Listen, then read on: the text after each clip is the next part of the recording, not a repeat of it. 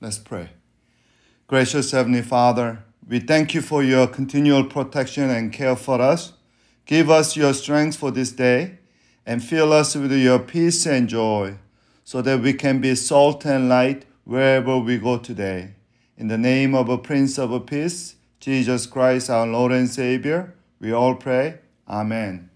Let us continue to read 2 Corinthians Today, chapter 7, verse 11 to 16, the second half of chapter 7, verse 11. See what this godly sorrow has produced in you, what earnestness, what earnestness to clear yourselves, what indignation, what alarm, what longing, what concern, what readiness to see justice done. At every point, you have proved yourself to be innocent in this matter. So even though I wrote to you, it was neither on account of one who did wrong, nor on account of an injured party, but rather that before God you could see for yourselves how devoted to you, devoted to us you are. By all, by all this, we are encouraged. In addition to our encouragement, we were especially delighted to see how happy Titus was because his spirit has been refreshed by all of you. I had boasted to him about you, and you have not embarrassed me. But just as everything we said to you was true, so our boasting about you to Titus had pro- proved to be true as well. And this and his affection for you is all the greater when he remembers that you are all obedient, receiving him with a fear and trembling. I'm glad I can have complete confidence in you. Have you given have you given someone an important recommendation? That person later thanks you for your recommendation. Whether it was a simple recommendation like a food recipe or restaurant choice, a movie, or a serious recommendation like a matchmaking or church recommendation.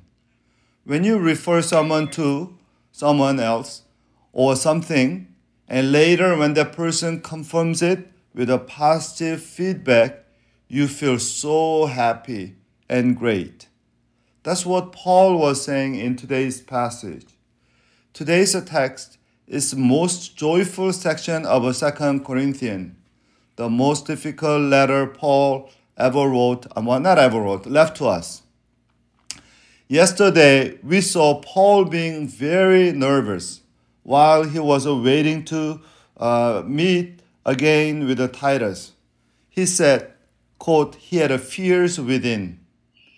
There we learn the picture of a great Christian life is not one of a relaxed journey with a constant sunshine and seamless progress but our actual Christian, even great Christian life, is a risky journey with uh, challenging storms and struggling progress. It was very understandable if we understand Paul's context here. Paul sent Titus to Corinthians with a harsh letter of sorrow to the disrespectable, almost rebellious Corinthian church. He sent his trusted friend as a troubleshooter to a difficult church situation that that and also this church uh, scared Paul from the beginning till now. So Paul was not sure if his relationship with the Corinthian church was redeemable. And that's what he was hoping and praying for. And there was a lot of what ifs in his heart. And then he heard the good news from Titus that his letter produced the godly sorrow in Corinthian Christians that led them to repentance and salvation. By their salvation, a restored, fully restored relationship. So Paul continued to share his joy, his relief, and most particularly his confidence in them. Look at the, all the positive languages and terms that Paul used here. Verse 13 by all this, we are encouraged. In addition to our own encouragement, we were specially delighted. And then verse 14, uh, and then and the Titus was his spirit was refreshed by all of you. Verse 14, I had a boasted to him about you, and you have not embarrassed me, because my boasting about you to Titus was true. And so forth. At the end, verse 16, I'm glad I have a complete confidence in you.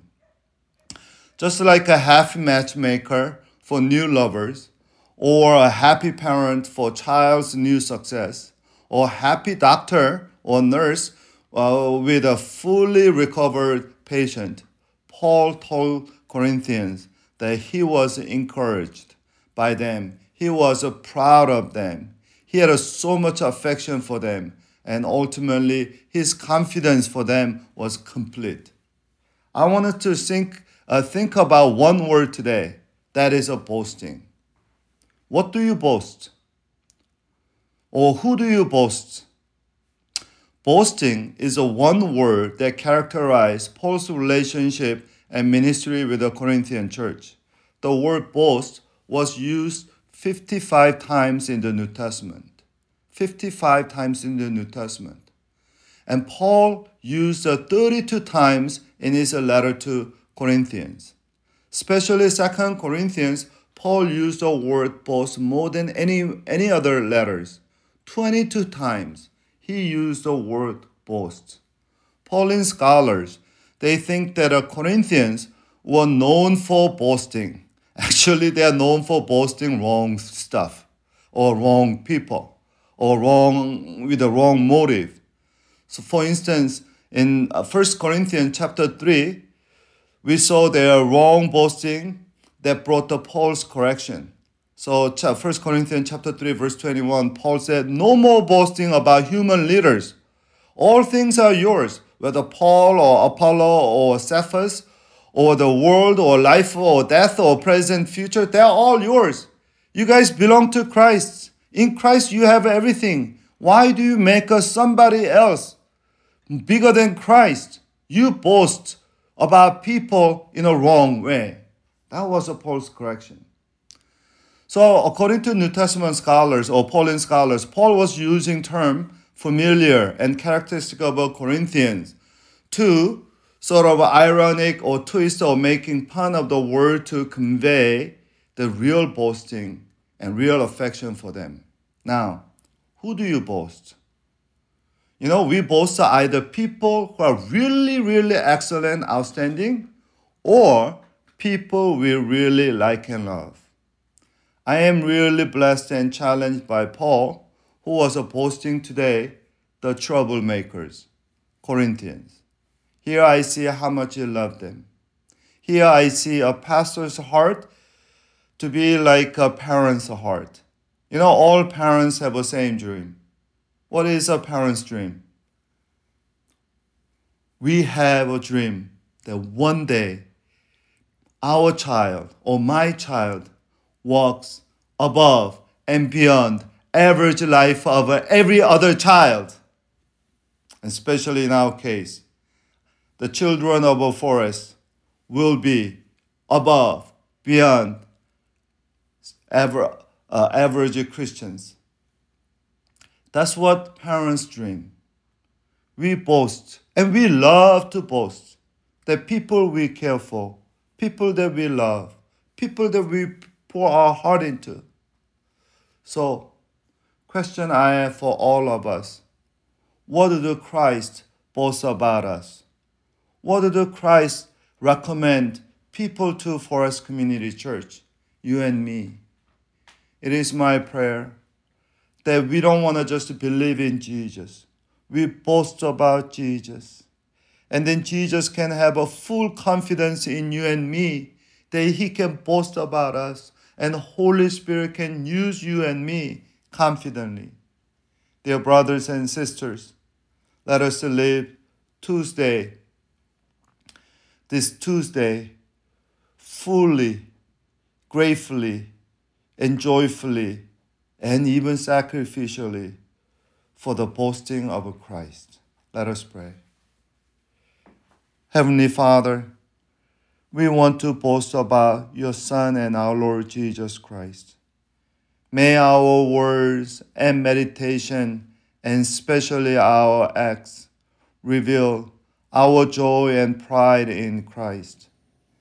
And not only in a doctrinal confessional way, but much more in a moral, ethical, and shining way. In service, we will show people we have overflowing joy, not just any joy, but an overflowing joy because of the overwhelming love of God in Jesus Christ toward us. So, Lord, help us to boast about your Son and you use our boasting to expand your kingdom and to touch people's heart with the love of Jesus Christ.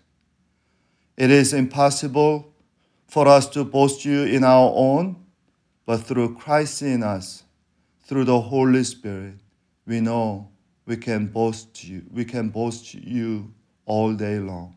In Jesus' name we pray. Amen.